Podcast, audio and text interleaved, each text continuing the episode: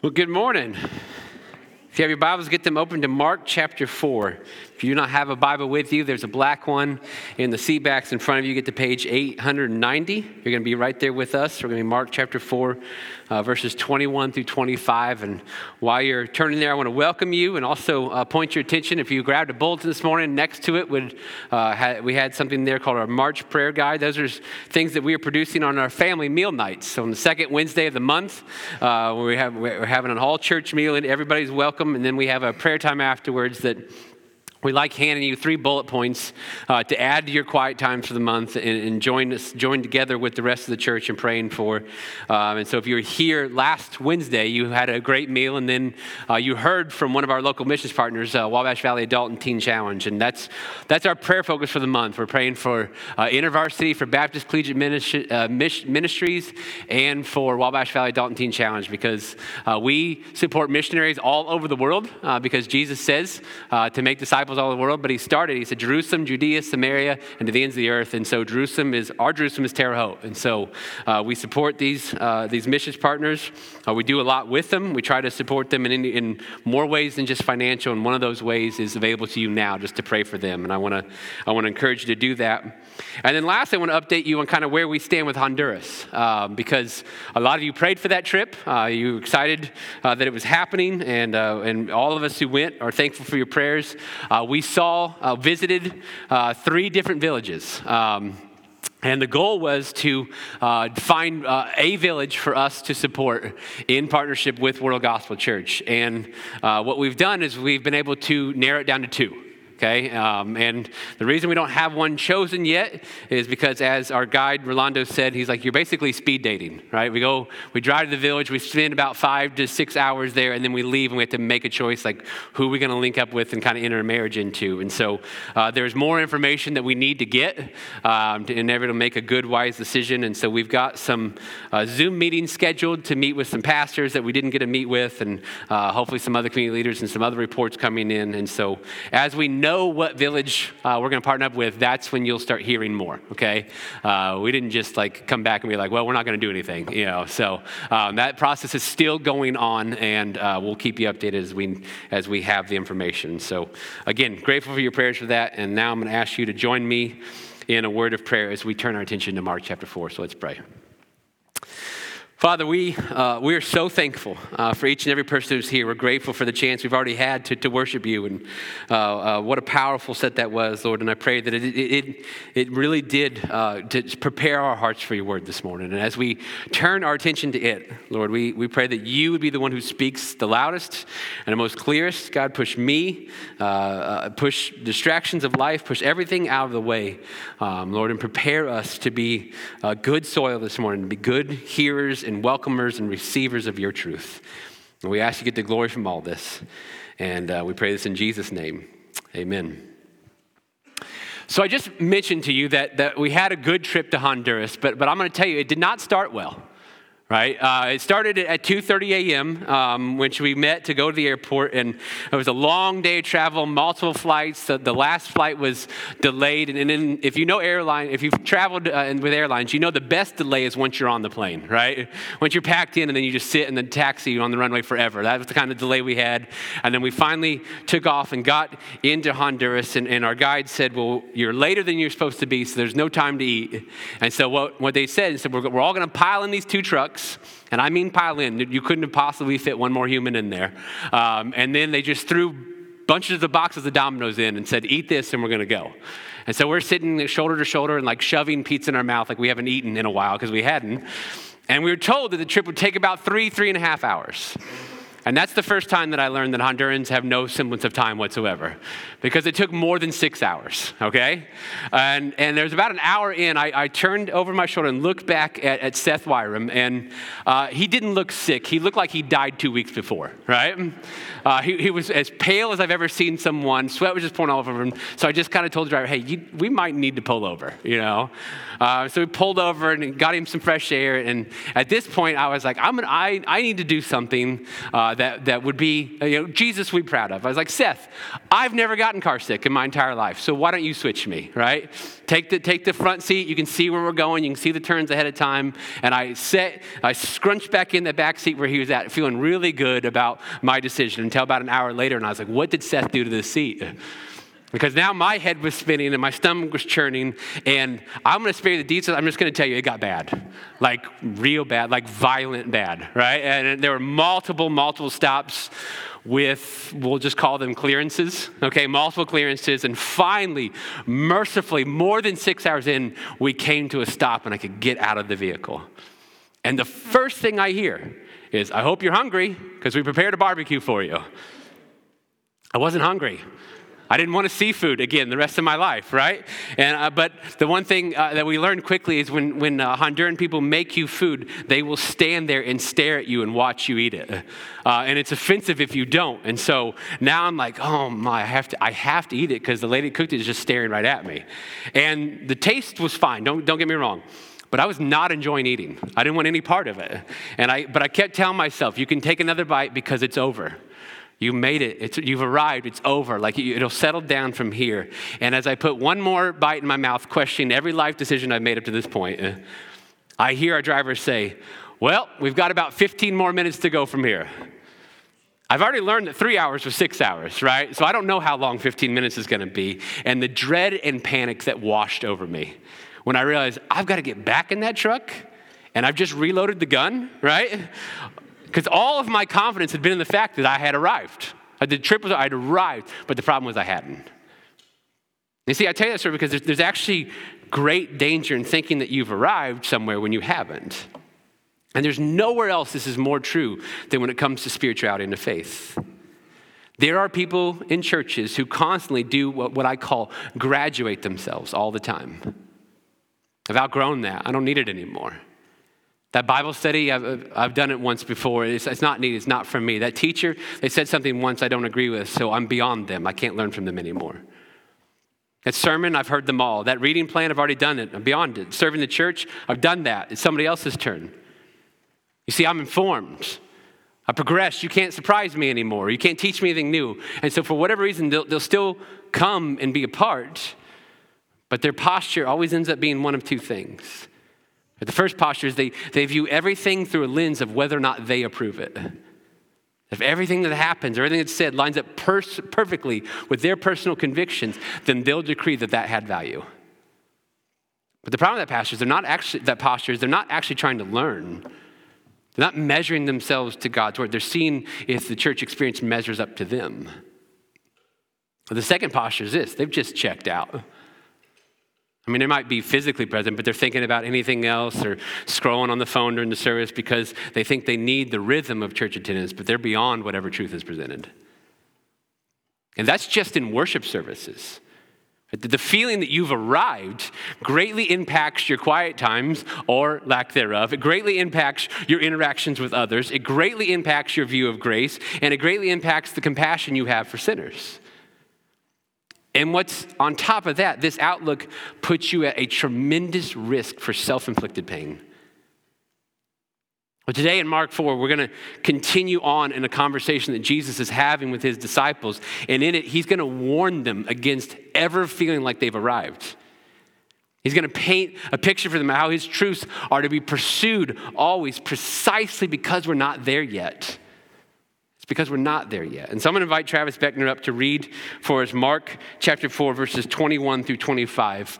And if you're physically capable, would you please stand with him to honor the reading of God's word this morning?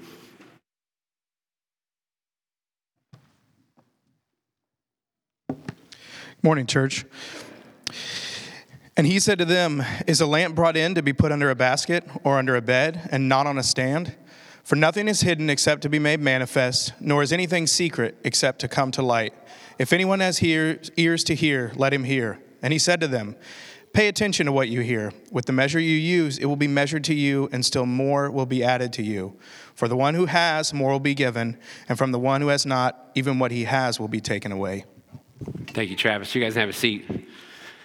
It's really good, Travis, especially considering that's the first time you've ever read the Bible. So. Keep your Bibles open there to Mark chapter 4. He's like, I finally signed up to be a scripture reader. And makes fun of me the first time, right? Keep them over to Mark chapter 4. As always, if we have any supporting verses, we'll put them on the screens, right? Uh, now, to help you understand what Jesus is saying, this passage Travis just read for us, right? We, we need to look back. And the reason why I say that is verse 21 in the script, in my Bible, starts with this. It says, He also said to them. Right? That language tells you what? That this is a continuing conversation right? So if he also said to them, there's something else he previously said to them that, that relates to this perfectly. And so I want to take just a few moments to recap for you uh, the parable of the sower, which is what, what this whole chapter is kind of hinged on this point. Jesus tells it, then his disciples ask about it, and then he explains it, and then we get to this conversation. And so it's hugely important for context. And if you weren't here the last two weeks, uh, Pastor Adam gave two different two sermons back to back on that parable, and they were magnificent. Um, I would strongly recommend them to anybody who hasn't listened to them. Uh, it will help you understand that parable much better. But in the parable, right, it, it's, a, it's the parable about a farmer that goes out and sows seed, and, and Jesus, uh, the seed represents the truth that Jesus is teaching in this context, and in our uh, context, it's the timeless, eternal Word of God, right? And so, uh, as the seeds of the Word are sowed there, there are four different types of human hearts that receive it. And the, the first is a heart that, that is represented by tr- hard trampled ground. And so this is really pressed down ground. It's, it's really kind of a hard heart that, that the truth cannot penetrate, and the enemy comes and snatches it before that happened.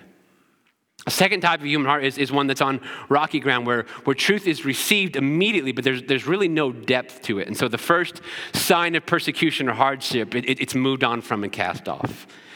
And the third uh, is seed that's sown among thorns, right? This is, this is a heart that receives truth, right? That, that, that, uh, uh that believes it, and maybe the truth even starts to germinate and grow in their life, but it's constantly getting choked at by thorns. And Jesus defines for us what thorns are. He says the deceitfulness of wealth and the worries of this life and, and all these lesser things that are less important, but they choke out what God's truth can do in your heart. And it also reduces the fruit getting produced to very little, if none at all. And then the last one is the one we all hope and aim to be is the heart that is good soil. That it, receives the truth, it believes the truth, it, it welcomes it in life. The life is then transformed and fruit is produced and multiplied. And Jesus defines it, right, in, in verse 8 and verse 20 as 30, 60, even 100 times what was sown in it. And so there's a couple things I want to just make sure we recall from that parable before we head to this parable of the lamp he teaches today is, is number one, that Jesus told parables in part to reveal the hearts of his listeners. The reason he taught in parables is because those who wanted to stay shallow and those who wanted to stay at their level of ignorance could. They could just hear the story and kind of move on. But for those who wanted to go deeper, they could. That's the brilliance of the parables. And secondly, what he's been teaching all chapter long is that you cannot hear truth and remain unchanged. What will happen is this you either become more hardened to it, more skeptical of it, more deaf to it, or more softened and open to it. But the option that we don't have is to be unchanged by it. This is why some of the most impenetrable hearts are in the church right? Because they, they hear truth most often. They have this, ch- this choice to make almost weekly, right? That, but to, that they've learned not to hear, they learned to hear truth and not respond to it. And so their hearts have become callous to it. But today, Jesus gives us the antidote to that. And he moves from a parable about a seed to one about a lamp. So look at verse 21 again. He says, Is a lamp brought in to be put under a basket or under a bed? Isn't it to be put on a lampstand? For there's nothing hidden that will not be revealed, and nothing concealed that will not be brought to light. So, the first thing that Jesus is saying here is that truth is illuminating. And he asks a logical question in this parable. He says, Do you, do you light a lamp and then put it under a basket? Or do you light a lamp and put it under bed? No, of course you don't. You wouldn't hide it. Because the reason that you light a lamp is you want it to provide light for a room. Now, a lamp in Jesus' day was, was, uh, was this wick that was laid into a shallow bowl that was, that was filled with oil. And the oil would soak the wick, and it would actually, the, what, what, the, what the flames would do, would actually burn through the oil. And so Jesus is making an obvious statement here. He says, The reason that people have lamps, and this, we don't need to get more complicated than this, the reason people have lamps is to illuminate something that was in darkness. That's why they use them.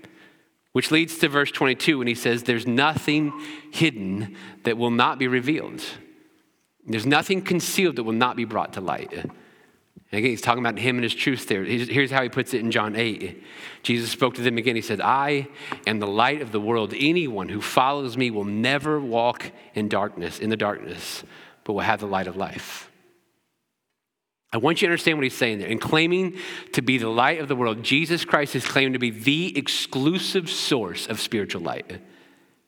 He's saying there's no other source of spiritual truth that is available to mankind. That Jesus Christ is the foundation and source of truth. It's why he calls himself the truth in John 14. There's nothing that's truly true that does not recognize him as the source of it. And what Jesus is claiming here in Mark 4 is that, that his word and his teachings, they illuminate that which is dark. And so, where it is that we are confused, where it is that we're blinded by sin, where it is that we're ignorant, where it is that we're uncertain, he comes in with his light and dispels the darkness. Now, I, I want you to grasp the deeply personal implications of this. Because what this means is that Jesus' teachings and the Word of God, if we pay attention, will always reveal to us something about ourselves. The Bible is God revealing himself to mankind, but when we pour over this word, it also reveals to us stuff about ourselves because the Bible is the only book that reads you while you read it. In James 1, James puts it this way He says, Be doers of the word and not hearers only, deceiving yourselves. Because if anyone is a hearer of the word and not a doer, he's like someone looking at his own face in a mirror. For he looks at himself, goes away, and immediately forgets what kind of person he was. But the implication of that passage is, is simple but powerful. He's saying that God's truth, when, when looked at correctly, acts like a mirror. They show me sinful characteristics that maybe I wasn't even aware of in my life. They show me the gaps between who I am and who Jesus is. They show me who God is and what he values, and then I, and that lets me compare that to who I am and what I value. And to see all that and be unchanged by that is like someone looking in a mirror and then walking away and forgetting what they saw. And all of Mark 4, Jesus has been doing this. He, he has been sharing his light and sharing his truth with the crowds and the Pharisees and his disciples. But there's been a question that's been hanging over the entire chapter. And the question is how are people receiving that truth? And for the second time in the chapter, Jesus adds in this detail. He says the truth that is properly received is always multiplied. I mean, a good seed produces 30, 60, even 100 times what was sown. Now, in this one, he says a lit candle is meant to illuminate more than just a candle. See, whenever Jesus' truth illuminates my heart and changes my life, that is not designed to be kept just to me. That light is not to be hid under a bowl or under a bed. It is to go out from me and shared by me so that others may come to the light. Adam last week put it brilliantly. He said, Our job with truth is simple we are to welcome it and share it. Jesus is saying here in Mark 4 if you truly welcome my truth, you will share it. They go together. Secondly, truth is meant to be transformative. Okay, I want to take you on a, on a journey through chapter 4 here and see if you can pick up on the theme. Look with me in, at verse 3. The CSB starts, the very first word is the word listen with an exclamation point. Okay, verse 9. Then Jesus said, Let anyone who has ears to hear listen. Now, down in verse 23 in our passage today, if anyone has ears to hear, let him listen. Then, verse 24, pay attention to what you hear. Do you see what Jesus is doing over and over and over again in this chapter? He's talking to people who are already listening to him, and he's telling them to listen. Right? If you're a parent, I'm sure you've used this strategy, right? But the invitation here is what? It's to something deeper than just hearing. Twice he uses this phrase if anybody has ears to hear, then listen. Then he tells his disciples, you need to pay close attention to what it is you hear. It's becoming quite apparent that it matters to Jesus what our attitude and receptiveness towards his truth is. Because he knows, right? He knows more than anybody how valuable his truth is.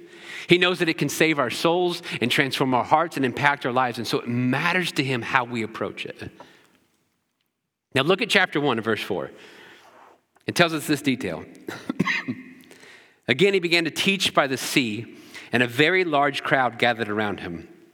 So he got into a boat on the sea and sat down while the whole crowd was by the sea and the shore. And so, what, what you need to understand is, is Mark sets the scene the start of his chapter that there's an entire crowd of people here, so big that Jesus has to create like an amphitheater. He has to go out on the water on a boat and teach this crowd that's lying on the shore. And that many people all listen to this parable of the sower. But what detail do we see in verse 10?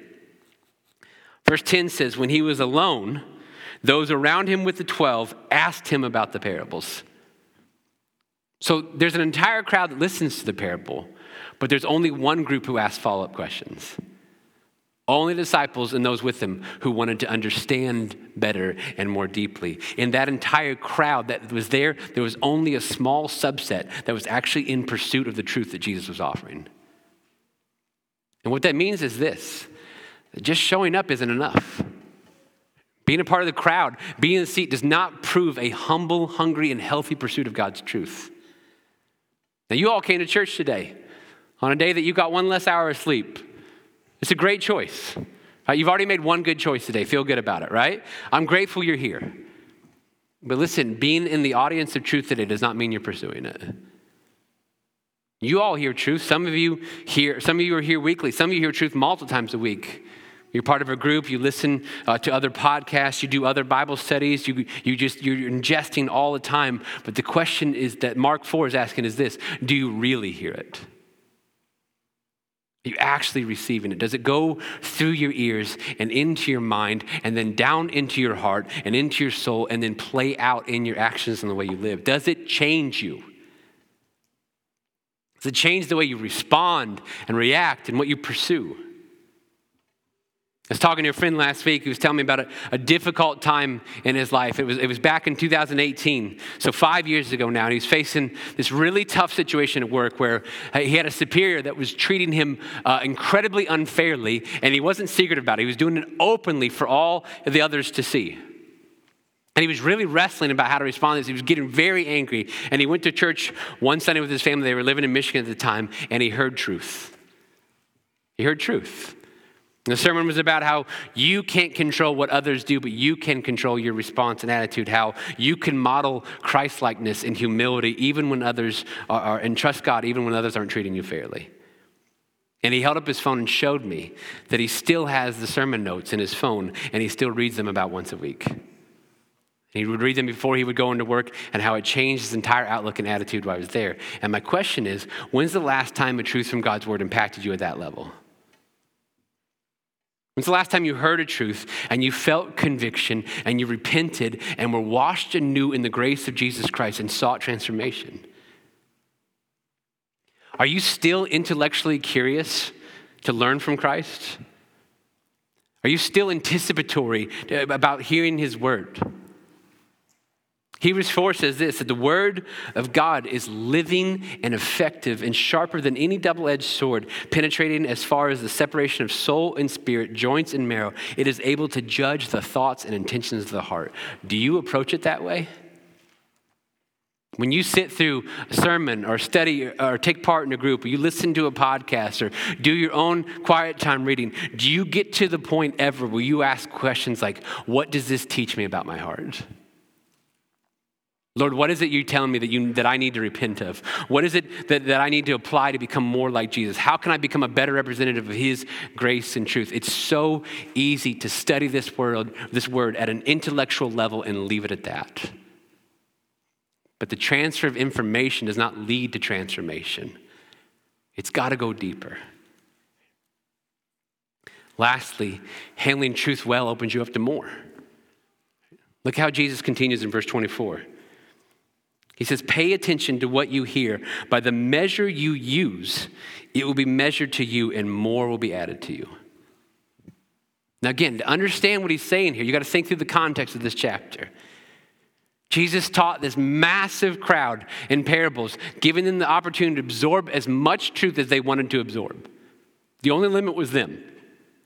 It's why he said, if you, anyone has ears to hear, let him listen, right? Then his disciples uh, follow up with him and ask deeper questions for further understanding. And as Jesus is explaining his teachings and explaining to them why he uses uh, his strategy in using parables, he demonstrates to them that a person's spiritual knowledge is based on their willingness to receive and be shaped by truth. He says, the measure that you use will be measured back to you, and even more will be added. Please do not miss that language. The measure that you use, not the measure that you learn, not the measure that you study, the measure you use will be measured back to you. Jesus is making this claim. He said, if you pursue depth in your walk in relationship with me, right, you, you, take one of his truths and you learn it and you receive it and you process it and you apply it to your life and you talk about it and share it with others. If you pursue that level of depth, he will give you breadth. All scripture verifies and lifts up and supports all of the scripture. But if you pursue breadth without depth, that it's just information. It's just, it's not meditated on, it's not transformative, it's not applied, then you'll get breadth, but you won't get any depth. And he makes this really scary claim in verse 25. He says, Whoever has more, more will be given to him. And whoever does not have, even what he has, will be taken away from him. Again, the context is key here. Think through the whole chapter.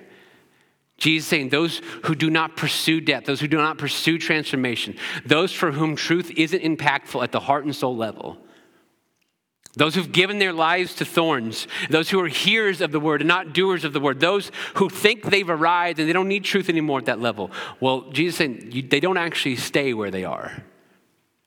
They will lose even what little they had. Because spiritual truth starts with intellectual, but it's more than just intellectual. It goes and involves the heart. And a heart posture that isn't open to truth will always lead to more darkness. It's a lot like for, learning a foreign language.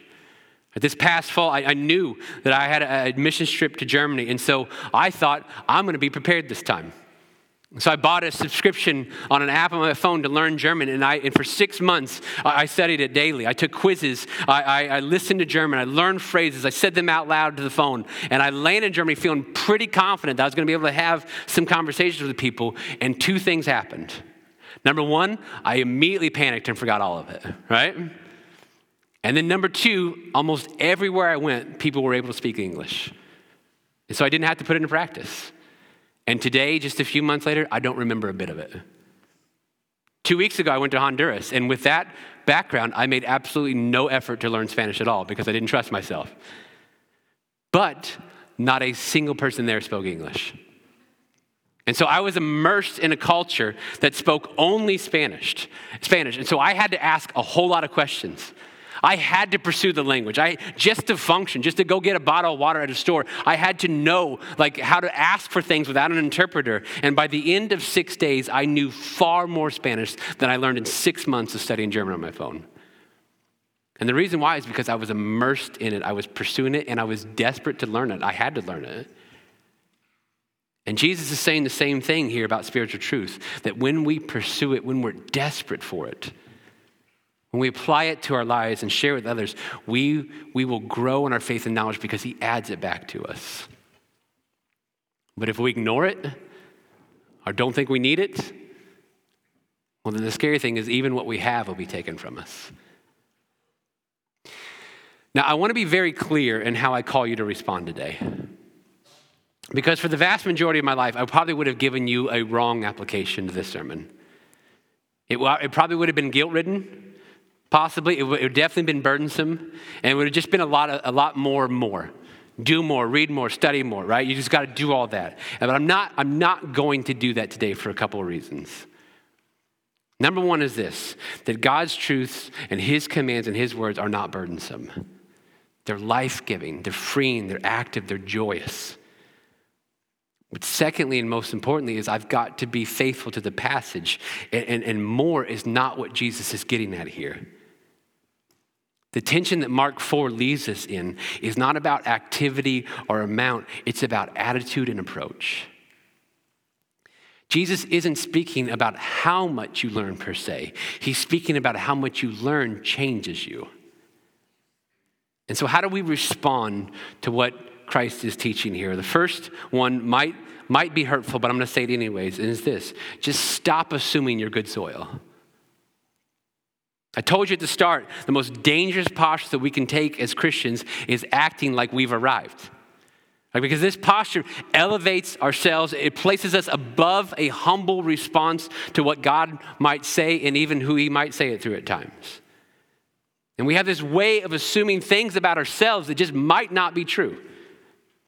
For instance, if we're a Christian and we attend church and we avoid too much cussing or drinking or have Christian gear and mugs, then I'm one of the good ones. I'm good soil, right?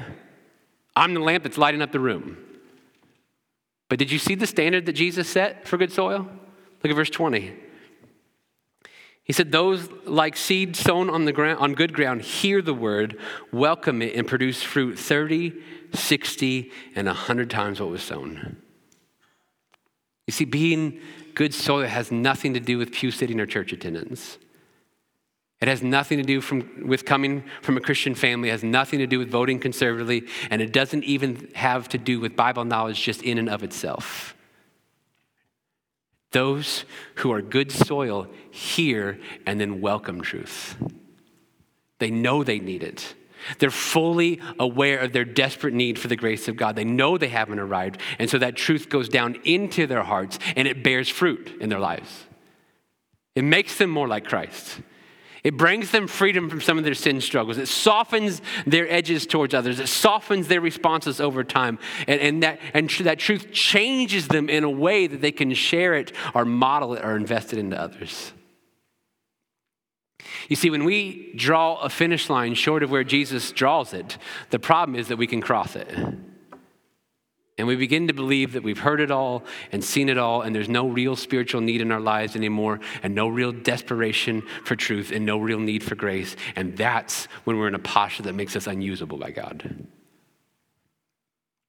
Don't assume you're good soil. Measure it up to Jesus' standard. Secondly, confess your inconsistency. There's not a one of us that gets this right all the time, which means that my story has to be like yours. My story is that I've had good seasons and I've had bad ones. I've had seasons where I felt close to the Lord and I've been excited about His truth and on fire for His mission, and, and it just felt easy to come to God's Word. I had ears to hear, right? I didn't forget what I saw in the mirror. There was life change there. And then I've had seasons where even picking up this book felt like a struggle, much less getting it down into my heart and changing my life. Seasons where I've been distracted by lesser things by comfort, by sports, by entertainment, especially when life is hard, by hobbies, by health and fitness. Okay, not so much for me on that last one, obviously, right?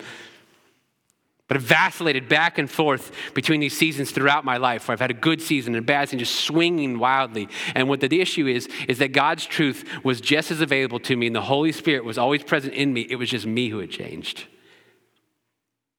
So you're in a season right now and if you can sit there honestly this morning and say, I'm in a good season, then praise God. Ask Him to keep you there. But don't ever forget you're capable of inconsistency. Don't ever believe you've arrived. You need grace to keep your pursuit high. Now, if you're in a bad season right now, then just confess it to God. Tell Him. He knows. Apologize for being fruitless, and His grace will be as real to you as the day you first believed because his death on the cross has already covered you, and he stands at the ready with his light and his truth this morning to come into your darkness. And I'm betting that experiencing his grace at that level will help you renew your zeal. May today be the spark of a new season for you. And then lastly, I, feel compelled by the Lord to say this today because of the theme all throughout Mark chapter 4, and it's this test yourself to see if you're in the faith. I get that phrase from Paul in 2 Corinthians chapter 13. He writes to the Corinthians church and he says, Test yourselves to see if you are in the faith. Examine yourselves. Or do yourselves not recognize that Jesus Christ is in you unless you fail the test? Now, I, I need you to know I do not approach this last subject lightly. The hardest balance for me to walk in preaching is this that on the one hand, I want you to feel the full confidence in the remarkable riches of God's grace. I want you to know and believe that the death of Jesus really is that powerful and that precious. And if you are His, you're His forever. On the other hand, at the same time, I don't want the proclamation of that truth to deceive people into a false assurance of a salvation they never surrendered to. This entire chapter has been about bearing fruit in response to truth. And we need to be clear works do not save you. The Bible couldn't be clearer than that. Ephesians chapter 2 you are saved by grace through faith and not of works so that no one can boast. That ends that discussion. You're saved by grace through faith. But you know what James 2 says? I will show you my faith by my works. We cannot experience the grace of God, receive the truth of Jesus, taste his goodness, and remain unchanged. And bearing fruit, as defined by the New Testament, is becoming more and more like Jesus over time and sharing his hope and truth with others. And if you take a look at your life this morning and you see no evidence of spiritual growth, there's no passion or energy for God's word or truth. There's no burden in your heart for lost people. There's no excitement or gratitude for your own salvation. There's really not any kind of overcoming of sin or struggle against it. There's no change in your life. Then what I'm telling you is you might have said a prayer with the pastor at a church camp or a church service. You might have been baptized at some point. You might have grown up in a Christian home. You might even attend church weekly for who knows what reason. But my gosh, eternity's at the stake. So I have to ask the question if there's no fruit, why are you so certain there's a root?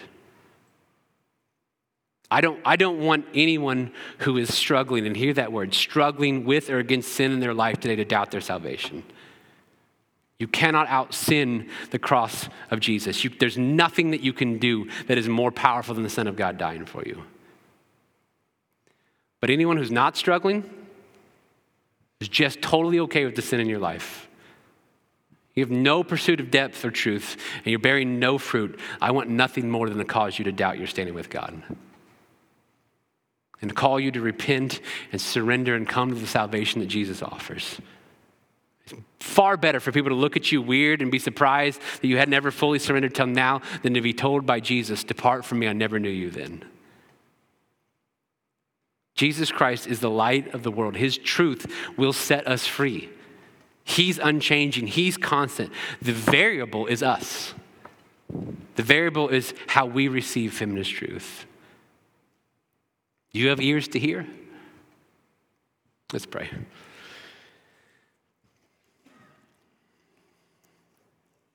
Father, I'm so incredibly thankful for the truth of Jesus. I'm so incredibly thankful for uh, all that it can do and the power that it holds, that, that, that His words, His truth, God, His Bible can transform lives, can, can, can lead people to salvation, can save souls, God.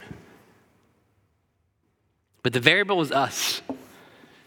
The variable is our hearts' openness to receive it. The variable is our ears' willingness to hear it. The variable is our souls willing to be transformed by it. So, Lord, we need your grace. We need your power. We need your work in their lives. And there's anybody here, God, anybody who's not ever fully surrendered to the salvation and grace that is offered through Jesus Christ and Jesus Christ alone. It Doesn't matter how long they've been in church, doesn't matter how long they've played the games, they've never fully surrendered. May today be their day of salvation. And God, for the rest of us, would we take this moment in this service to, to really ask the question how open am I to truth? How open am I to Jesus' teachings? How open am I to the Spirit's leading? How, how do I receive? Am I truly good soil? And Lord, any ways that we're not, will we confess those to you, repent of them, and be washed anew by your grace this morning? We pray you do this for our sake and do this for the sake of, of the rooms that we need to light up. Now, you do this for the glory of Jesus. And we ask this in his name. Amen. So Grace is actually going to be playing a song during our response time today, but this, this is your chance uh, to just, just pray to God. Just confess to Him your inconsistencies, confess to Him your lack of pursuit, confess to Him your lack of depth, whatever He revealed to you, and, and find His grace new for you today. This is your chance to, to respond to whatever He's put on your heart this morning. And, and uh, so this is, this is just your time. Please, please do not waste it.